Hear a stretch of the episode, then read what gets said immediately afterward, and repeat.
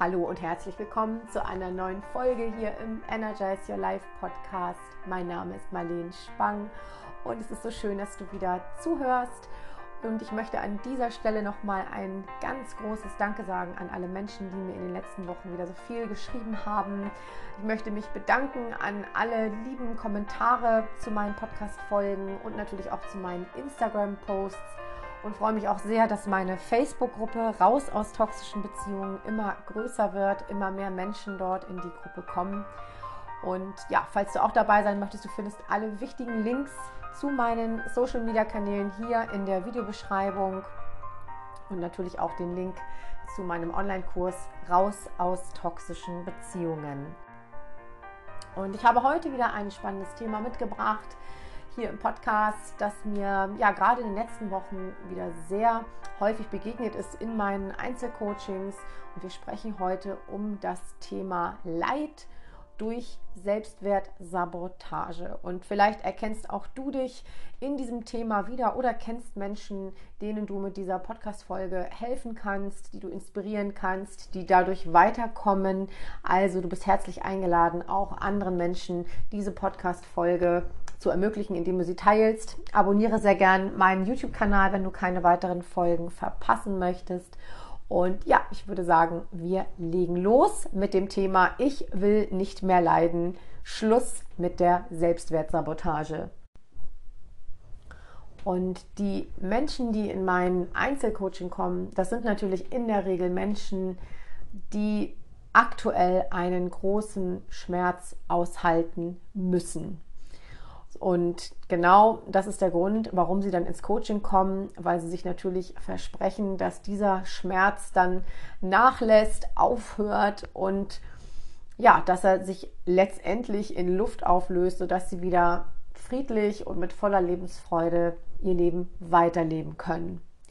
Und so gern wir auch natürlich Schmerzen vermeiden möchten und auf Schmerzen alle gut verzichten könnten, Schmerz ist nicht vermeidbar. Er wird uns immer wieder im Leben begegnen, er widerfährt uns immer wieder in verschiedenen Situationen und so gern wir es auch würden, wir können uns einfach nicht davor schützen. Und Schmerz tut natürlich weh und trifft uns letztendlich alle auf der psychischen oder auch auf der physischen Ebene. Leiden hingegen, an etwas leiden oder unter etwas leiden, das ist eine etwas andere Sache. Das ist nämlich etwas, das wir selbst in uns als Reaktion auf einen Schmerz erzeugen können. Und wie wir das machen, wir erzeugen Leid dadurch, dass wir einen Schmerz oder eine schmerzhafte Situation durch unsere eigene Interpretation bewerten und diesem Schmerz eine bestimmte Bedeutung zuschreiben und diese ist eben sehr, sehr individuell.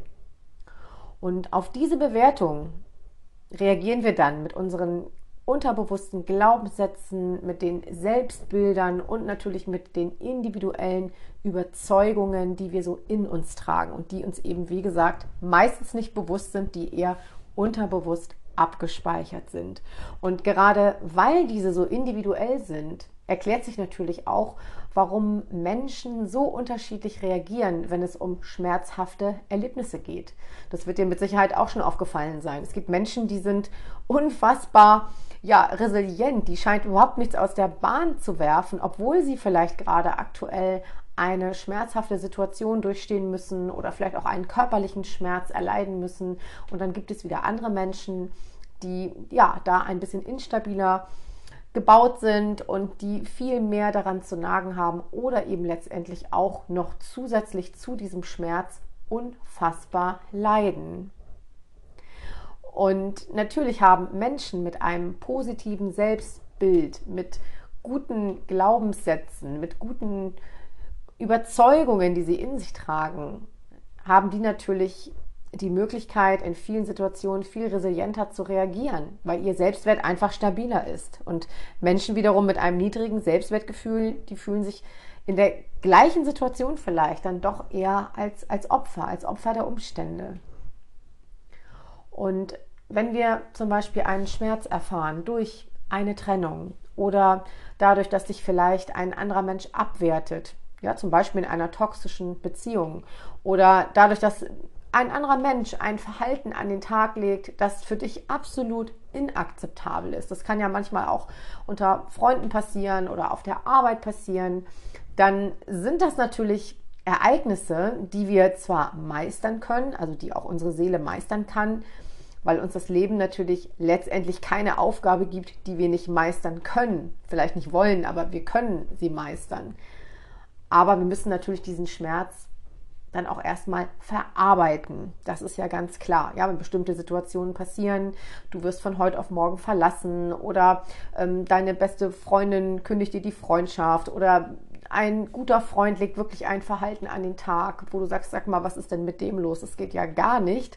Dann müssen wir diesen Schmerz erstmal verarbeiten und oft auch, und das rate ich natürlich immer, mit professioneller Hilfe, um wirklich auch eine liebevolle, zugewandte Begleitung zu haben, die uns beisteht und uns unterstützt, dass wir diesen Schmerz auch wirklich gut verarbeiten können.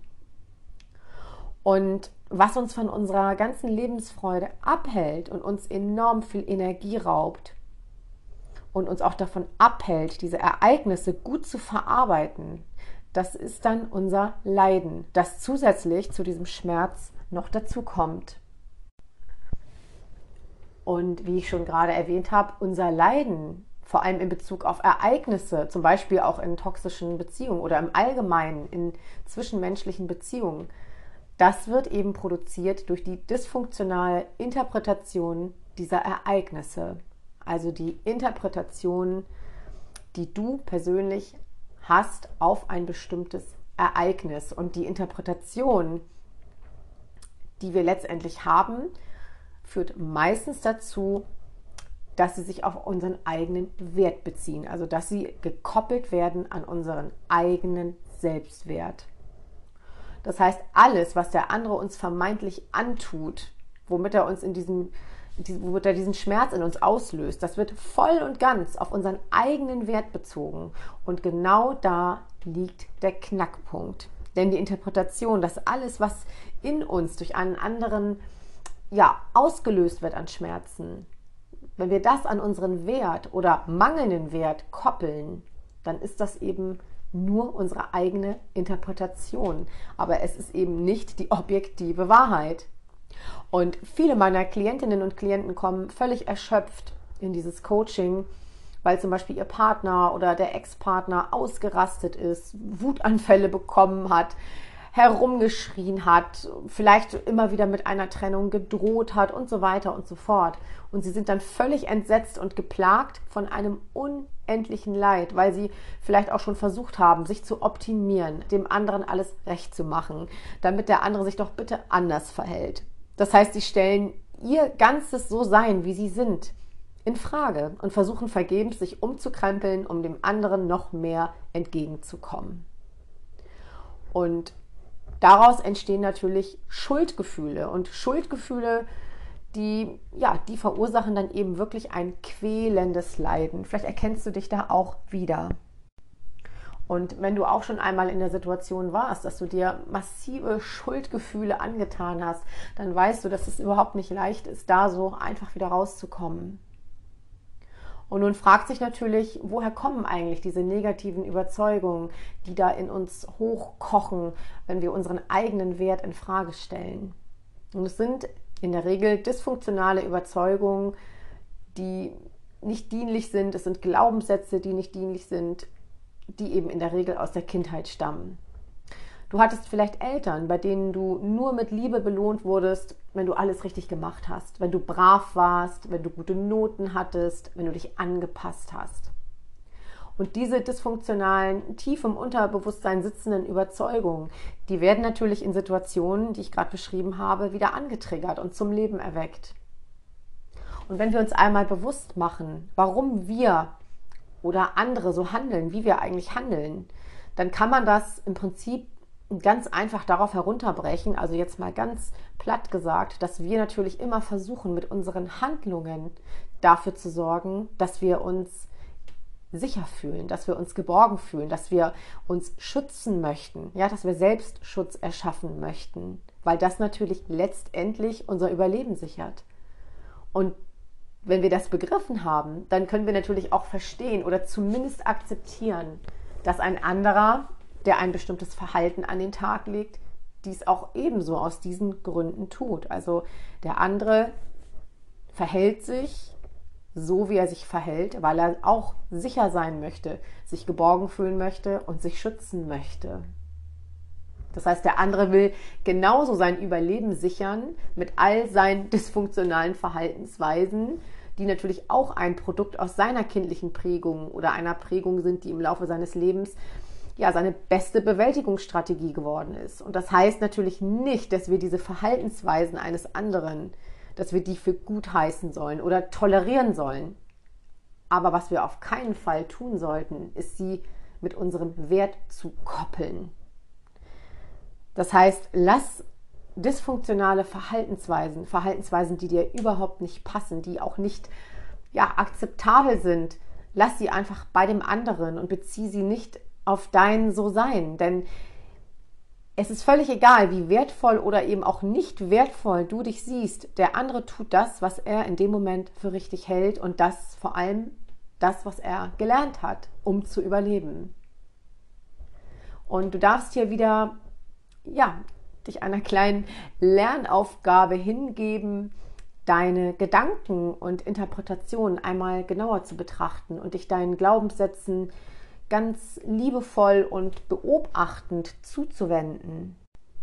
Vielleicht möchtest du dir wirklich mal Zeit dafür nehmen, mal deine innere kritische Stimme, deinen, ich sage mal, deinen inneren Richter, der dich oft klein macht und davon abhält, ja, dich so anzunehmen, wie du bist, wie du, wie du bist und wie du sein darfst, dass du den einfach mal wahrnimmst und ja, und einfach annimmst, dass du so, wie du bist, in Ordnung bist und dass du auch Fehler machen darfst. Denn dafür ist das Leben ja da.